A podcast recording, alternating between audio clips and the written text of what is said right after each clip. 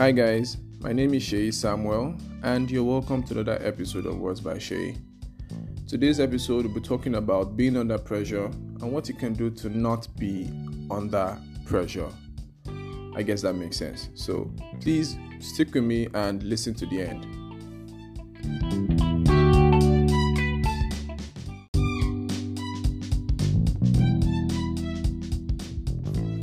All right, thank you so much for waiting. So let's get back to being under pressure. So how do you know you're under pressure? For me, I realized I stopped having interest in a lot of stuff. Watching movies, reading novels, writing, doing my chores, teaching, getting work done. I stopped having interest in a lot of stuff. I think the only thing that interests me was sleeping, and I wasn't even sleeping so well. Like, I sleep really late and I wake up very early. So I stopped having interest in a whole lot of stuff and got me bothered. Another thing I think that made me notice that I was under so much pressure was I started getting exhausted so fast. So fast. Like, any little thing I do, I'm exhausted. I just want to sit down. I just want to sleep. So it was becoming very, how do I put it? It was becoming very worrisome for me. For example, I love watching movies, but for a while now, I started using movies as a reason to sleep. Like, I do not finish movies anymore. Sheyi Samuel always finishes movies. Like, if I download the entire season of a series, like season 1 to whatever it is, I might most likely finish it in one day. And my clients would rant, my students would be upset, but I've accomplished that task. But I realized I've not been having interest to do anything, you know. So chores, exhausted, instead giving me reasons to think. So I went to Google. Piece of advice, please do not Google any of your symptoms. You would just feel worse. I went to Google and I was seeing a whole lot of stuff. So along the line, I was listening to a podcast by Joyce Meyer, and she was talking about stress and how she was under so much stress. She went to the doctors and the doctor said there was nothing wrong with her. She just needs to rest. Now, she made a statement. She said, when somebody goes to the hospital, the last thing they want to hear is, you need to rest. Give me a drug. Give me injection. So I felt the same way. I knew I needed to rest, but where's the rest coming from since I can't actually sleep? So first thing I did after listening to the podcast, obviously probably Joyce and I shared very similar symptoms based on what she was saying. I did not visit a doctor because my doctor is in a very far country and she doesn't want to give me money for visa and ticket. As I'm talking, she's listening and she knows she's the one I'm talking about. Yes, doctor, send me money, I'll come for checkup. So back to what I did. So when I noticed that I am under so much stress and I need to fix up first, I listed out the things that put me under so much pressure. Now notice number one, I say yes to a lot of things that are very impossible. I say yes to tasks that I should probably think about again.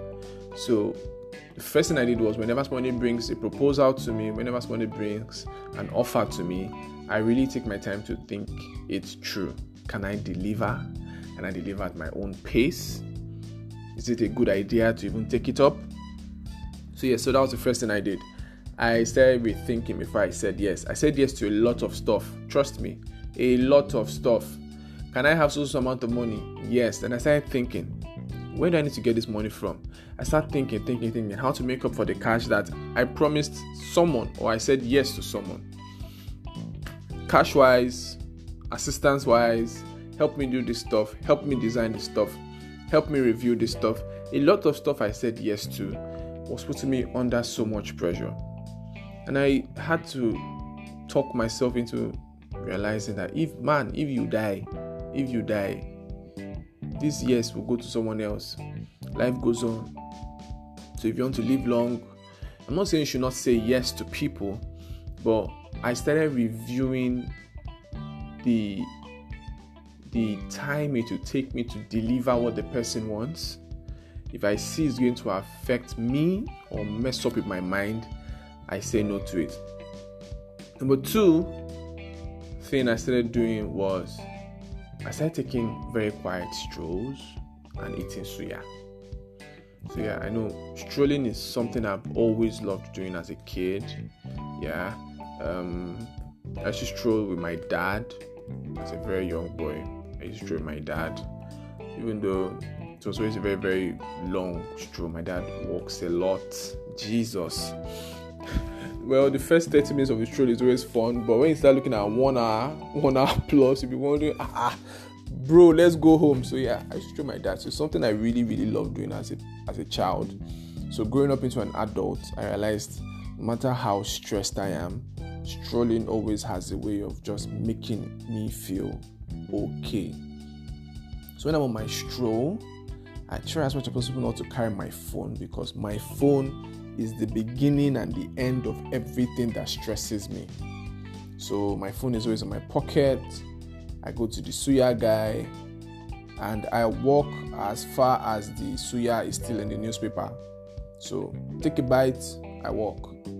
So when the suya is done, I trek home. So it's no longer strolling without suya. So yeah, I started doing strolling and I noticed that it really, really helps me to feel better. So the third thing I started doing was not rush myself. I actually caught myself one time. I was really rushing. Like, I rushed to do this, I rushed to do that, I rushed to do this, I rushed to do that. I'm trying to meet a deadline that is not even existing. I don't know why I'm so in a hurry. So I noticed I'm so in a hurry to do a lot of stuff. So I had to start taking it one step at a time. I no longer rush my food. I no longer rush my chores. I take my time. Like, really, I do take my time now. I'm trying. Do I still rush some stuff? I noticed I still rushed doing something today, and I caught myself in the middle of it. I'm like, bro, chill. Nobody's going to die. Just take a break. So yeah, I really just calm down with that one. I stopped rushing. So probably you're under pressure because you rush a lot. So try not to rush a lot. And another thing I started doing is intentionally doing the stuff I used to love. You know, like my movies, my writing. In as much as they now seem very, very hard, I notice when I complete these things, I feel better. I feel relieved. That pressure just goes away. So yeah, I started doing that. So if you're under pressure, it might not be strolling for you. It might be jogging, might be sumo wrestling, might be singing in your bathroom. A lot of you cannot sing outside your bathroom. So yeah. And also not rushing stuff. So those stuffs worked for me. I'm trying to remember one other stuff that really, yeah, I was very, very, very, very concerned and intentional about bad energies. I can't believe I'm the one saying this, but you know, when you allow a certain type of energy to hang around you because you are scared that what happens if this energy goes away? How would I feel? Bro, you stress me, I block you. Now, this is a matter of burning bridges or anything. There's so much pressure in the world. Like, everybody's so much. There's so much pressure. Everybody's under pressure. And I think it's high time everybody starts thinking about themselves first. You know, most of the time we tend to carry a lot of people along with us, especially with our mental health. I'm not an expert, but it works for me. So I noticed you can't keep going back and forth with the same energy, you know. You just can't. Now, I'm talking about people, I'm talking about decisions, I'm talking about communities, I'm talking about churches, I'm talking about your religion. If the energy you are receiving has a way of putting you under so much pressure, like you can feel the weight, bro, cut it off. When time goes, next 5 to 10 years, the energy might be perfect at the next moment, so you're cool. But right now, if that energy is not feeding you properly instead is feeding off you, I would advise you to cut it off. Please do, so you don't get to lose your life. So I hope all this makes sense. Pressure is everywhere, but yeah, smile. True, trust me, smile. I was on bike one time and I noticed that my face felt so heavy, so I carried my phone and I had a frown. Like, naturally the frown just came. I think it's Buhari that caused that one, but I had a frown, so I just had to force myself to smile. And I kind of felt relieved, though I wasn't carrying a smiling face when I dropped the bike. You know, if Nigerians see you smiling, they'll just want to do something stupid around you. So I continued frowning. When I got back to the office, I just like released the tensed muscles on my face and everything just felt fine. If you have money, you could go to a spa. I know a couple of spas in Lagos. I think I know one in Ilorin. Those are the only two places I know spas. So you could go to a spa if you can afford massage by a very beautiful human, which is not a bad idea at all. So yeah, you could go to a spa. Eat food that makes you happy. Work out. Though I've not tried to work out stuff, even if it's on my to-do list for the month.